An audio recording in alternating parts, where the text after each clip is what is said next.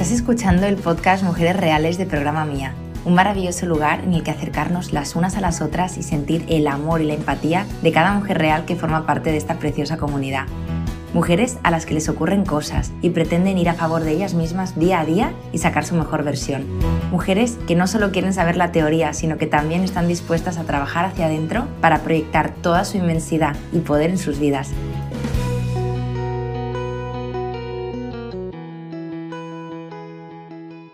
Hola a todas y bienvenidas una vez más a un nuevo episodio de Mujeres Reales de programa Mía. Hoy tengo el súper placer de estar aquí con una mujer real que ha acabado el programa hace nada y menos, está como a recién estrenar.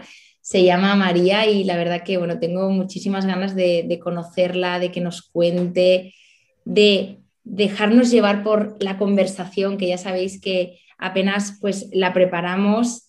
Así que bienvenida María y muchísimas gracias por tu valentía y por confiar en nosotras y en mí y, y permitirte fluir en este ratito. Hola, buenas, muchas gracias a vosotras. ¿Cómo estás? ¿Cómo van, cómo van los nervios pre, pre podcast, para empezar a grabar? La verdad que estoy un poco nerviosa, no sé por qué, al exponerme, pero creo que es completamente necesario, como te decía, el superar, el superar esto, ¿no? El exponerte y contarle a la gente lo que a lo mejor normalmente no cuentas en público.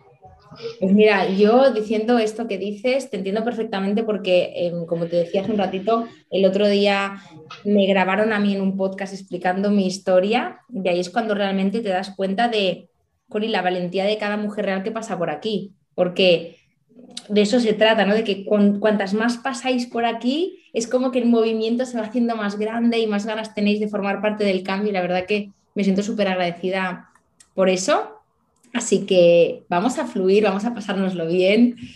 Y yo, María, pues eh, siempre parto de, una pregunta, ¿no? Para, arrancar con este podcast, con nuestra conversación. Me gustaría saber qué estaba pasando en tu vida antes de, entrar en el programa. Pues bueno, la verdad que como yo creo que mucha gente se puede imaginar, una catástrofe tras otra en las relaciones. Además, tuve el COVID en, enero, lo pasé muy mal, justamente acabó una relación, bueno, una no relación de varios meses y fue como, o sea, creo que es una señal y creo que, tengo que hacer algo con esto porque esto no puede seguir así, o sea, era como ya, o sea, llevaba como mucho tiempo en temas de crecimiento personal, de terapias y había avanzado, pero es como, buah, esto, las relaciones y mi familia son como dos pilares hay que solucionarlos, porque si no lo demás no va, no va para adelante. Y yo creo que fue eso lo que decidí de, con miedo, de con miedo y me apunté al programa. Me gusta que digas eh, con miedo, porque muchas veces hay una frase que es como muy estandarizada, que nos repite mucho y es como, eh, no tengas miedo. Y a mí me gusta mucho decir, el miedo está, pero hazlo igualmente, porque estar esperándonos a que se nos vaya el miedo para hacer algo, yo creo que al final mm, es como un poco utópico, ¿no? Así que qué guay que tomaras la, decisión, ¿no? El hazlo, aunque hazlo, pero hazlo, aunque lo hagas con miedo, pero hazlo, ¿no? Yo me he dado cuenta después de todos los procesos que estoy haciendo, de que lo bueno está como al otro lado del miedo, ¿no? O sea, como que nunca nos asomamos por esa ventana por, porque, jo, qué miedo me da mirar y cuando te estás asomando y dices, es que al otro, al otro lado me había perdido tantas cosas. Totalmente, por eso digo que igual es que tenemos que aprender un poquito a sostener ese miedo y actuar con él, ¿no? De alguna manera, si lo sentimos, claro. Hay algo que, que me ha gustado, ¿no? Has dicho que estabas en una no relación. Este es un término que muchas veces estamos escuchando en redes ¿Qué quiere decir para ti una no relación o, qué características tenía esa no relación? Es que yo creo que mi vida ha sido una no continua relación con varias personas. O sea, realmente la única relación estable que tuve fue con un chico hace ya, ¿cuántos? ¿Seis años? Casi tres años la relación, pero después ha sido todo no relaciones. ¿Qué características? Pues te enganchas a una persona que esa persona no quiere, nada, no quiere una relación seria, pero como que tú misma te autoconvences de que sí, va. Está, diciendo que no, pero en el fondo yo sé que es que sí. Te intentas tú misma autoengañar. Bueno, es lo que me pasaba a mí. Esto, esto me encantaría que lo desgranáramos porque es como me está diciendo que no, pero yo sé que es que sí. De hecho, me parece que hace un tiempo lo leí, eh, este fenómeno, lo que me estás explicando ahora, lo leí en un libro de, de Walter Riso, de, creo, titulado Manual para no morir de amor o alguno de estos, eh, que saca él, que además te dice verdades, pero tan gordas que a veces hasta duelen. Y decía que muchas veces eh, nos colocamos en este rol de él no lo sabe, todavía no se ha dado cuenta, cuando sus miedos mm, los limpie, se dará cuenta de que sí que realmente quiere estar conmigo, aunque él ahora no lo sepa. Totalmente. Explícanos eso, porque es como si nos colocáramos por encima de la voluntad del otro o, por encima del otro, como si fuéramos, tuviéramos la capacidad de desdecir lo que el otro nos dice. No sé si me estoy explicando. Sí, sí, es como que más no quieres escuchar. Si una persona dice que no, pues seguramente es que no. Pero como que, intentamos decir, va, sé, dices que es que no, pero sé que es que sí, ¿no? Es como el intentar, aunque te digan que está en un mal momento, que no quiere pareja, pero claro, sus actitudes son de otra forma hacia ti, como de sí pareja, no lo sé, eso al final creo que nos metemos la cabeza con un bombo de cosas, pero que en el fondo lo más sano es si ha dicho que no, es que no. Y por lo tanto yo me voy. Aunque sus acciones digan otra cosa. Nos enredamos ahí, a mí me pasa, me enredaba muchísimo. Y claro, sobre todo, claro, si sabes de psicología y demás, ya estás analizando lo que le, claro, porque su familia, porque claro, vas ahí como haciendo teorías y dices, hasta aquí, o sea, no, no, no. María, ¿a ti te ha obstaculizado el hecho de, saber de psicología o de saber de ciertas teorías sobre pues, eh, las emociones o sobre los conflictos internos de, una persona en este, en este terreno? ¿El hecho de saber más te ha llevado... Obstaculizar no lo sé, lo que sí que he sentido, lo que sí que he visto es que a lo mejor yo estaba en un nivel, entre comillas, por favor, porque más avanzado de quizá pues sí de esa inteligencia emocional que la otra persona no tenía. Y siempre daba con personas que no tenían eso. Es como, jo, me hubiera gustado conocer a alguien como yo, sin embargo, siempre acababa quedándome con personas que estaban como muy en pañales de la inteligencia emocional, que en el fondo, pues a mí, pues a mí me pasaban cosas, obviamente, porque en el momento en que yo no digo que no algo es porque qué me está pasando a mí, ¿no?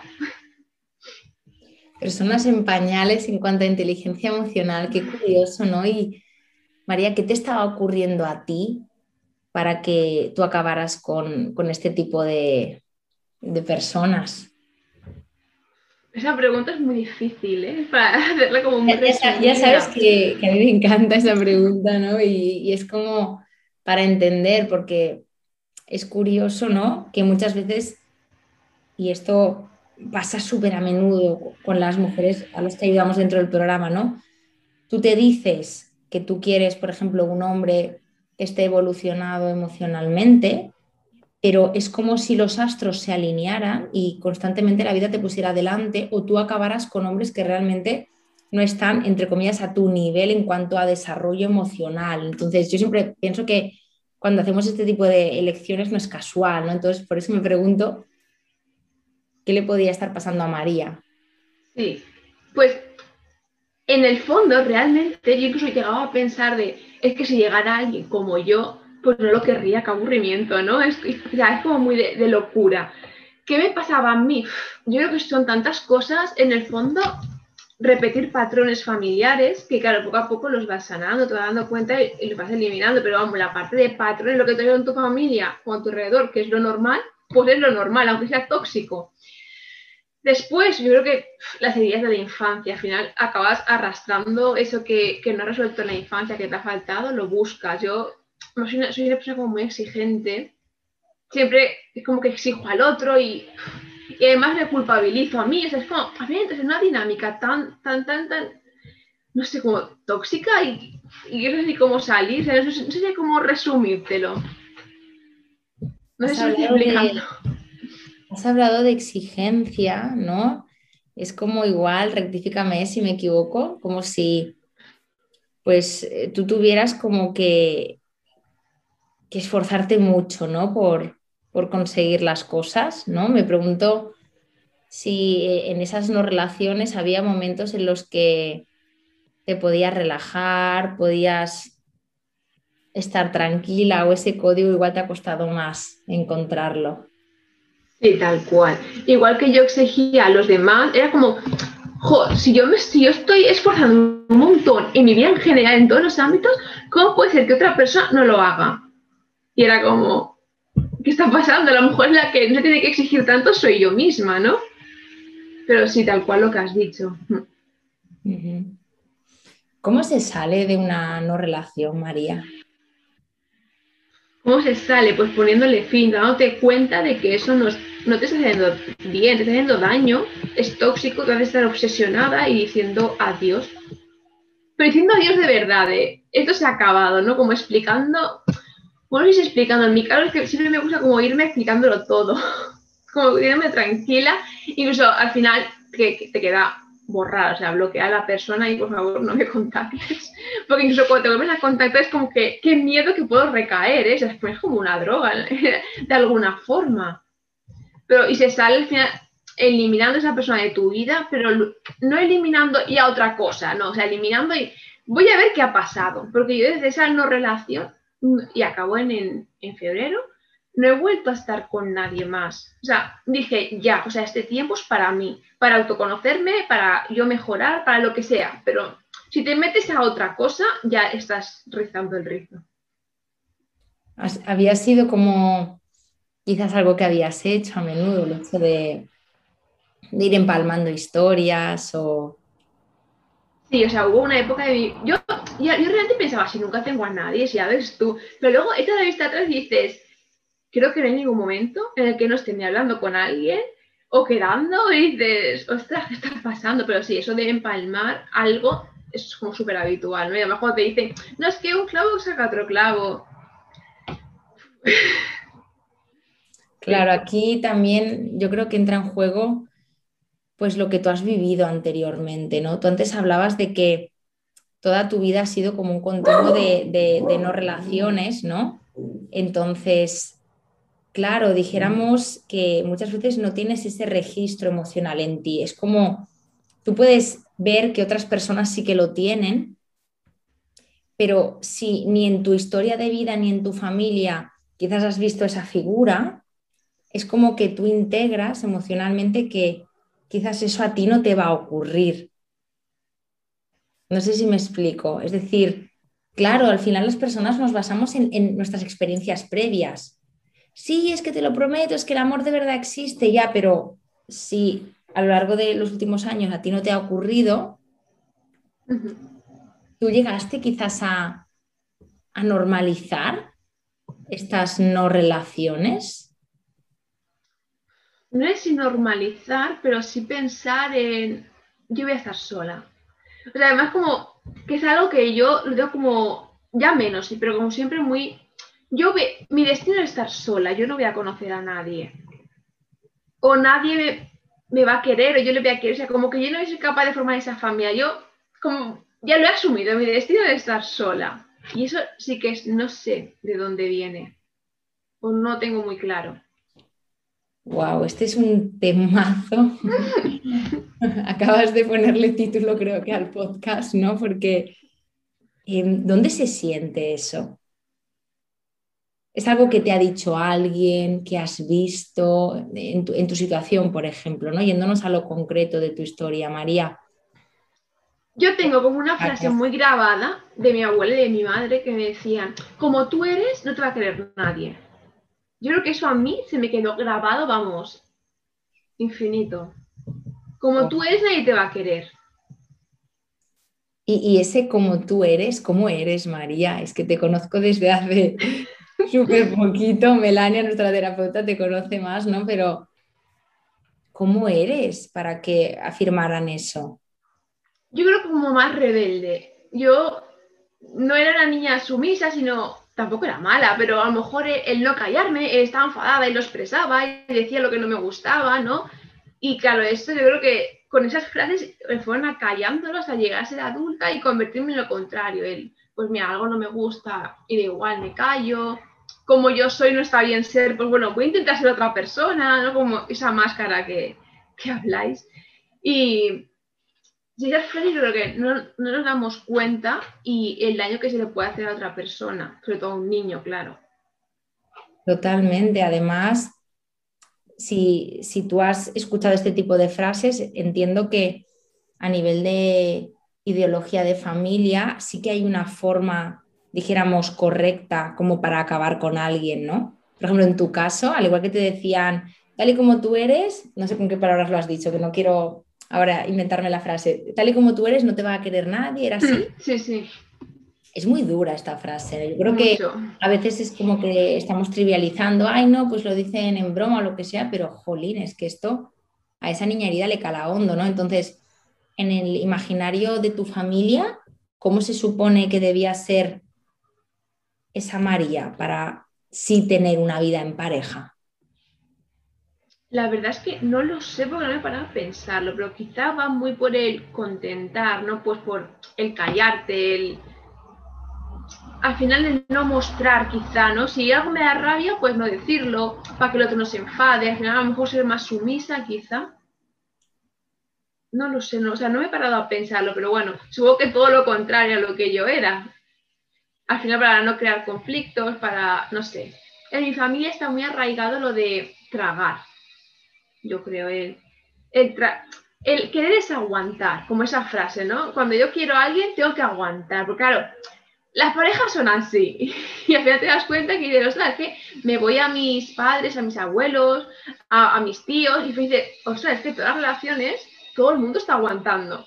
Y es que yo no quiero eso más para mí. Quiero romper con eso. Qué fuerte, totalmente. Y es que me estás explicando esto y es que me vienen reminiscencias de muchos mensajes que a mí también me han trasladado, ¿no? Y que oyes además, no solamente en, familia, sino a lo mejor en alguna amiga, ¿no? De para que algo dure hay que tragar, hay que aguantar, hay que tener mucha paciencia, ¿no? Y muchas veces dices, ostras, ¿eso qué quiere decir, ¿no? Que realmente una relación genera tanto esfuerzo en mí, ¿no? Claro, de alguna manera me pregunto, o sea, aunque tú seas como esa versión rebelde, por así decir, entre comillas, ¿no? de, de, esa, de ese formato de mujer en, la familia, ¿tú consideras que has hecho caso a ese mandato que te han dicho tu madre, tu abuela, el de hay que aguantar? Sí. De forma inconsciente, cala tan hondo que al final lo acabas haciendo. Es como siempre esa voz. Y yo me acuerdo, está clarísimo de yo aguantar cosas y aguantar y aguantar, porque claro, es que hay que aguantar en la, relación, bueno, en las relaciones, en el trabajo y en la vida hay que aguantar, o sea, que te das cuenta o conoces a, personas nuevas, aunque sea solo una amistad, que dices, ¡hala! O sea, ¿cómo puedo tener esa relación tan bonita con esta amistad? Aunque sea un amigo chico, ¿no? Dices, jolín, pues, pues, pues sí que es posible otro tipo de relación, ¿no? Y a lo mejor eso lo puedo luego extrapolar a una relación con, con una pareja no sé, el conocer cosas nuevas creo que es muy importante. Claro, a ver, yo aquí lo que me viene a la cabeza no es un poco que quizás tú, por ejemplo, no has aguantado desde a lo mejor el tragar o el, o el, o el, o el callarte o el estar un poquito más acallada, sino que has aguantado como desde el tiro del otro, o arrastro, arrastro al otro, ¿no? Porque en esas no relaciones al final seguramente tú tenías una función. Tú decías, ellos estaban en pañales emocionalmente hablando, ok, pues ellos estaban en pañales, ¿cuál era tu función ahí? Uf. Pues yo creo que hacía las dos cosas, tanto lo de tirar como lo de incluso callar algunas cosas, cada vez menos, pero sí lo de tirar del otro en el sentido de hacer planes, decía yo de quedar, de hacer algo, como que hay ahora que tiraba en ese aspecto, sí. Por ejemplo, con la, con la última persona que estuve, que a lo mejor fueron 10 meses, él me dijo de quedar dos. En 10 meses dices, ¿qué está pasando? ¿no? O sea, o porque siempre soy yo la que tiene que decir los planes, oye, vámonos de vacaciones. Al final dices, esto yo creo que no está equilibrado. Claro, hay un punto en el que antes has confesado, ¿no? Decir, ostras, es que a lo mejor si hubiera ha habido una persona a la que no tengo que arrastrar o con la que no me tengo que esforzar, es como que se pierde un poco la gracia. Sé que esto es muy inconsciente, pero también es verdad que al final tú te enamoras de alguien que tiene que ver con tu dificultad. Si tú, por ejemplo, te colocas en ese rol de la que tira, la que lleva la batuta, la que arrastra al otro, obviamente te vas a enamorar de ese tipo de personas que necesiten ser arrastradas, ¿no? Me pregunto, ¿qué te ha pasado a ti históricamente, María? O qué te pasa en la actualidad, ¿no?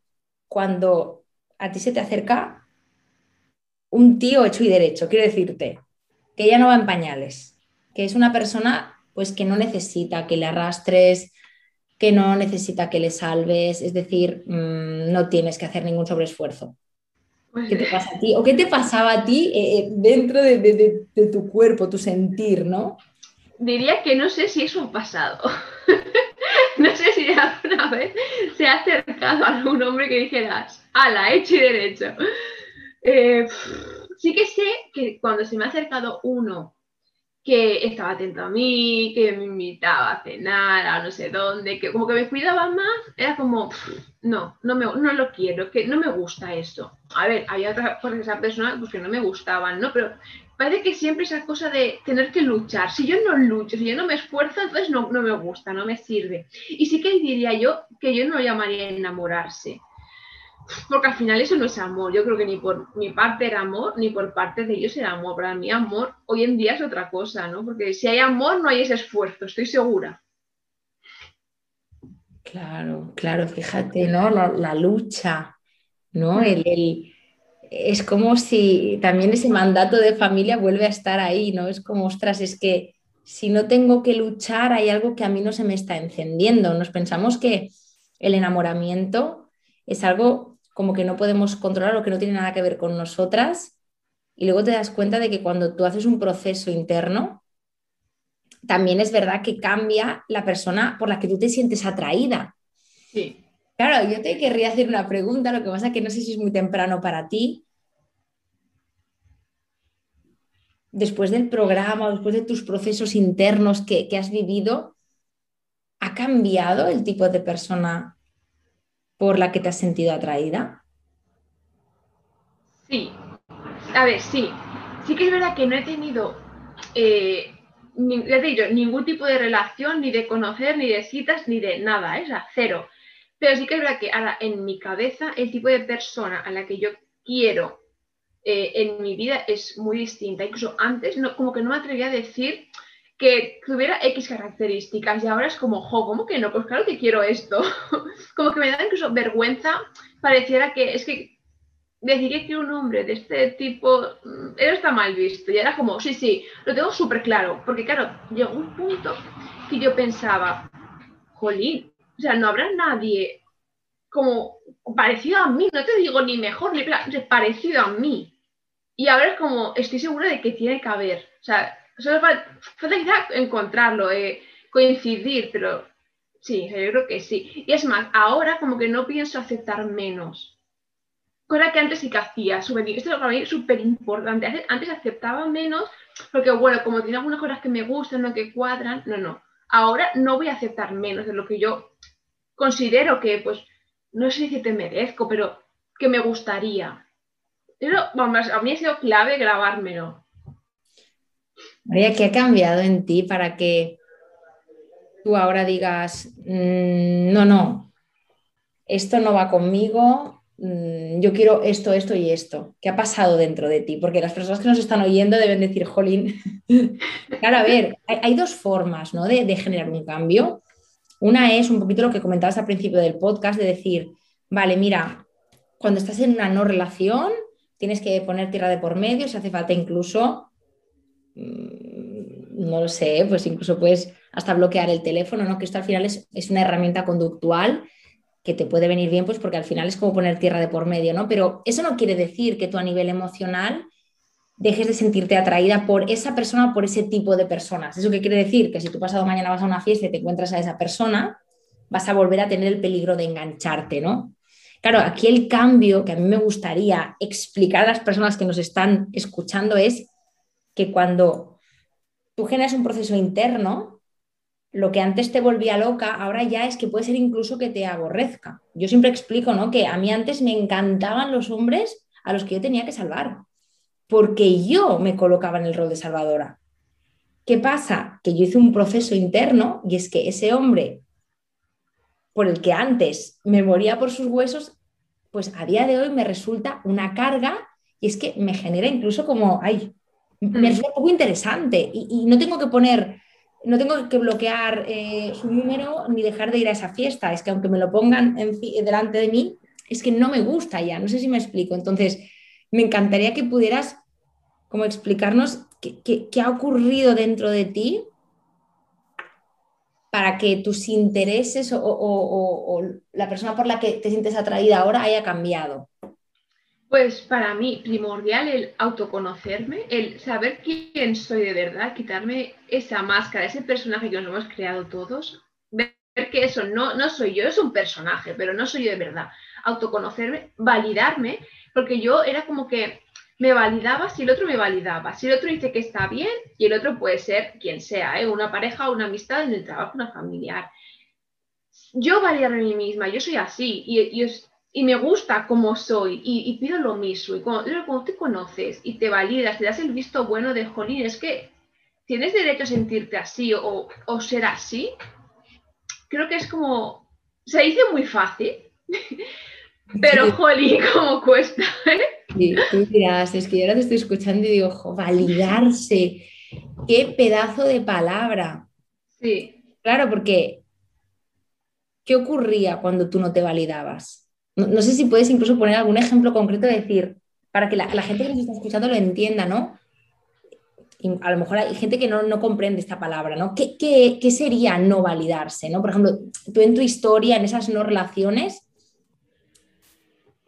si te viéramos por un agujerito, ¿qué nos haría saber que no te estabas validando? Pues si me sentía de X forma, negarme que me sentía así, decir que no estaba mal. Estaba mal sentir que hoy quería ver a esa persona, eso está mal. O yo soy muy cariñosa y como el otro no lo es, eso está mal. Pero esto al final te pasa en todos los ámbitos. O sea, cuando necesitas del otro o eres a través del otro, es como, yo sin la otra persona no existo. Y eso ya me ha pasado muchísimo. O sea, pero hasta hace dos días, ¿eh? O sea, yo sin mi familia no existo, yo sin mi trabajo no existo. Es como, si ahí me quitas mi trabajo, es como, ¿quién soy yo? Y es como si desapareciera del mundo, nadie me conoce. Y es como, vamos a ver, María, que eres más que un trabajo, que eres más que la etiqueta de esa empresa, ¿eh? eres una persona, ¿eh? Y tú tienes valor por quién eres. Sería eso. Para mí es, eh, es lo que más me ha ayudado. Pero jolín, cómo sufres hasta, hasta ese punto. Parece que si el otro no existe, tú no existes. Y es súper duro.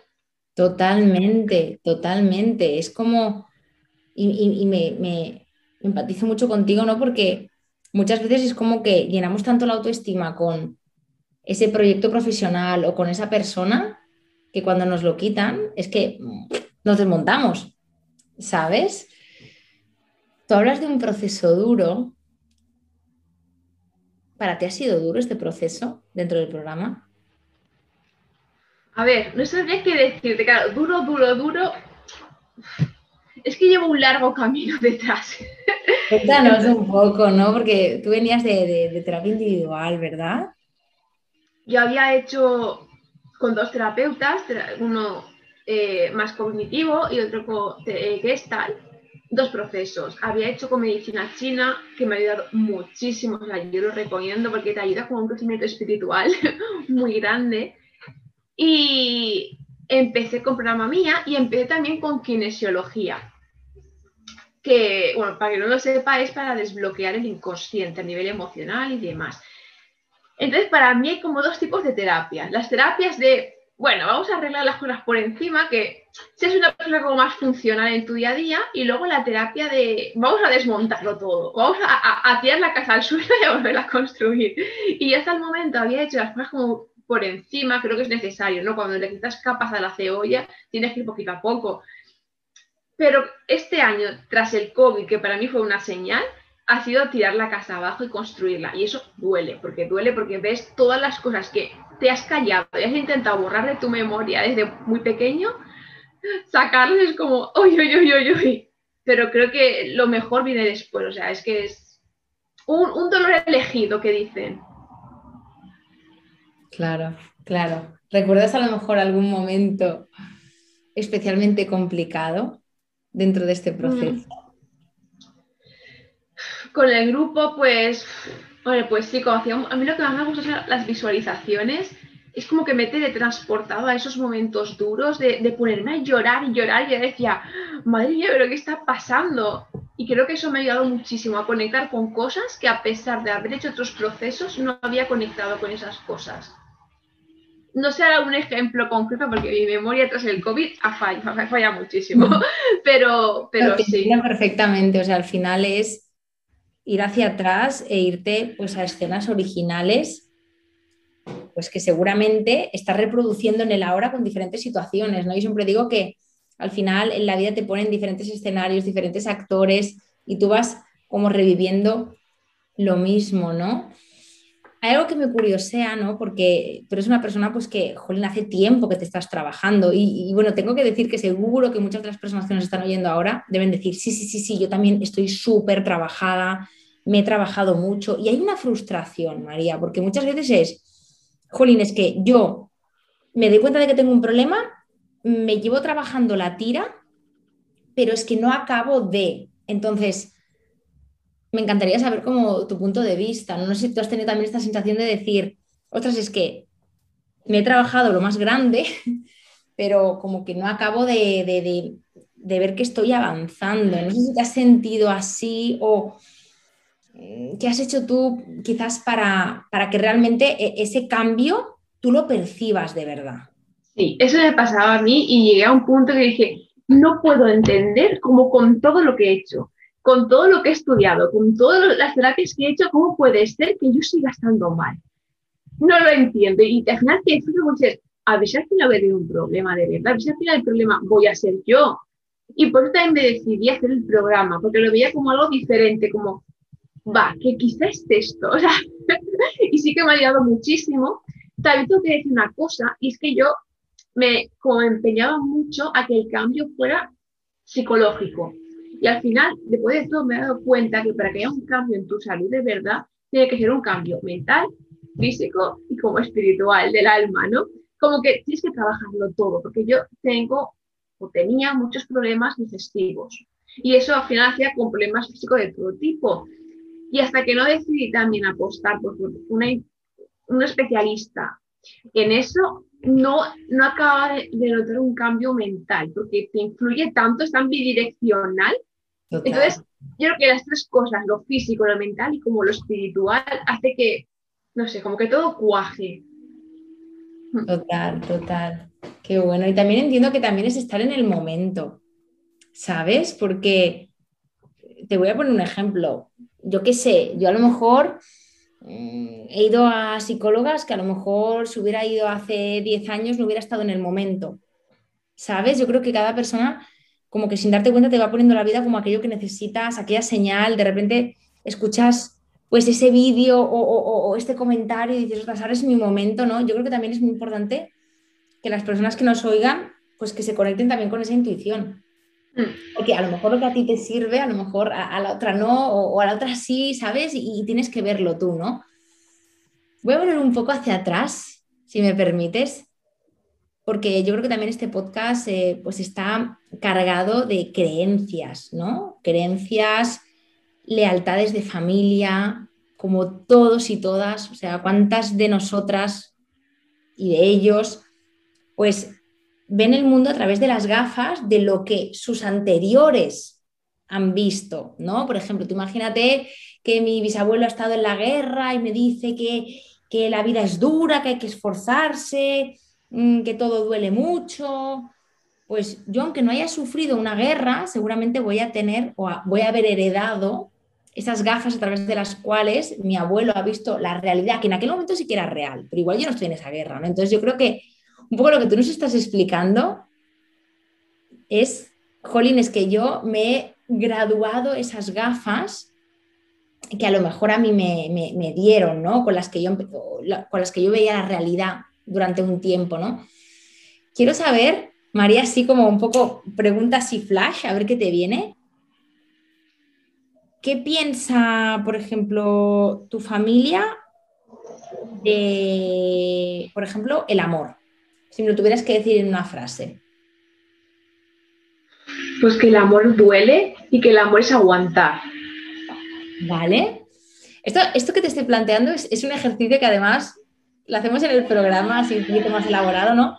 Y también me gustaría que las personas que nos oigan te lo planteen también, pero sin pensarlo mucho, ¿vale? Otra pregunta que te lanzo.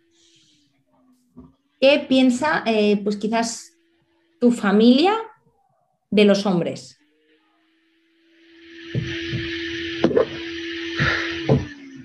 Pues esto no sabría qué decirte.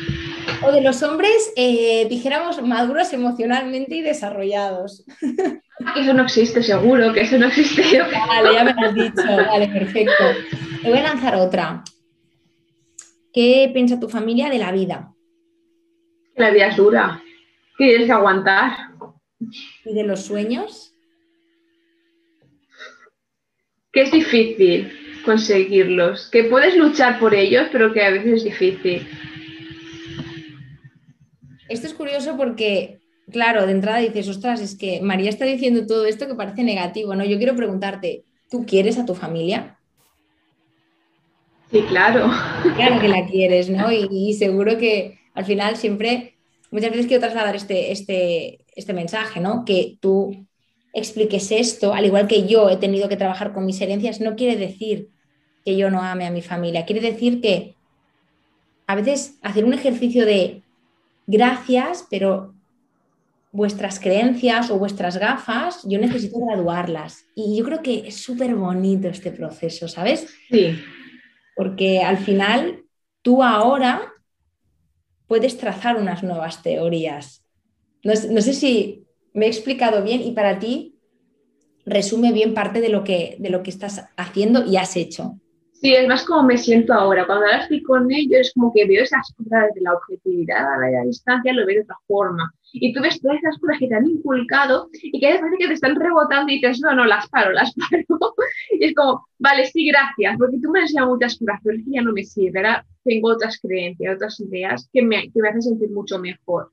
Y al final es posible eso, ¿eh?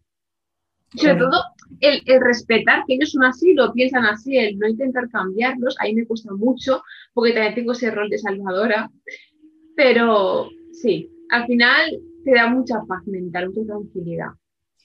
¿Sabes que creo, María, que muchas veces las que hemos sido salvadoras, las que son salvadoras, cuando tú ves el camino, ves la luz, y ves que la gente a la que quieres no ve ese camino o esa luz, es como que les dices, ¡Ey, ey, ey! Venid, venid, que ahí está el camino, que ahí está la luz. Y, te dicen, déjame tranquila o tranquilo.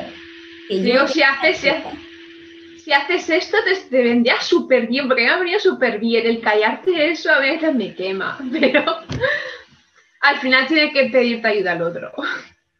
Total, es que hay que, soltarlo y, yo creo que ahí es cuando tú realmente puedes empezar eh, ese proceso.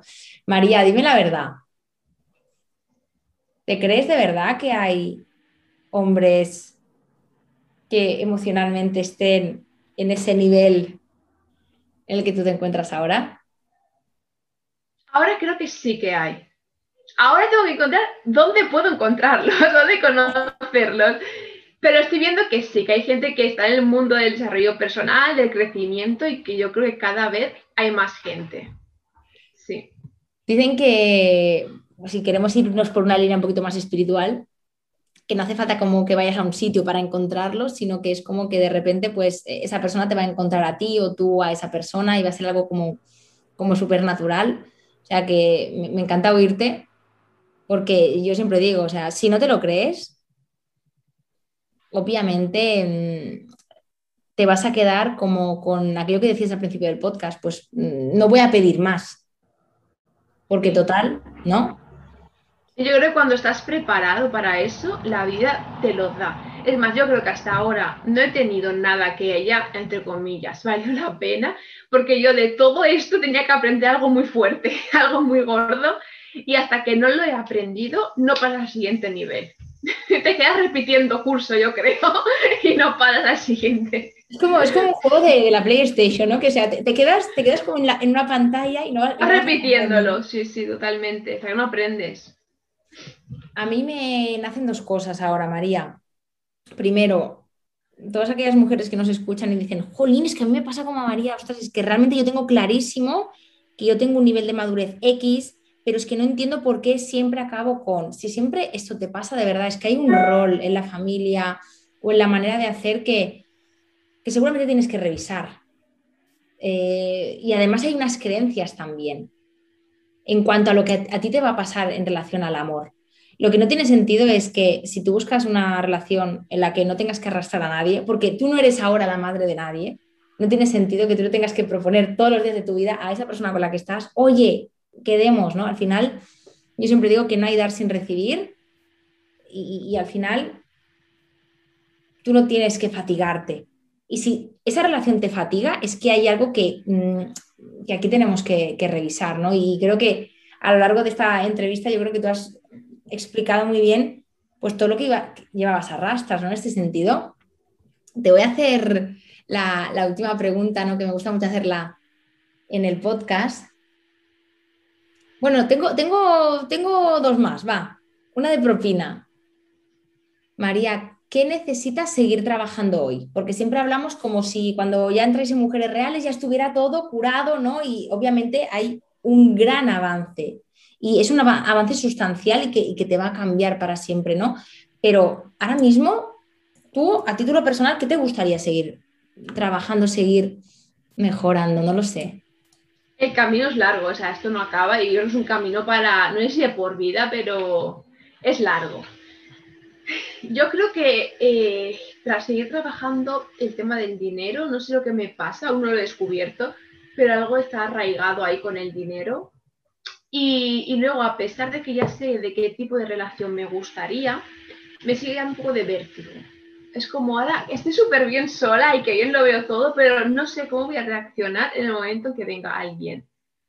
No sé si van a tambalear los si voy a entrar en modo obsesiva, si no, no lo sé. Creo que si llega alguien como a este mismo nivel de crecimiento, puede que todo sea mucho más fácil pero creo que esas dos cosas aún las tengo que seguir trabajando.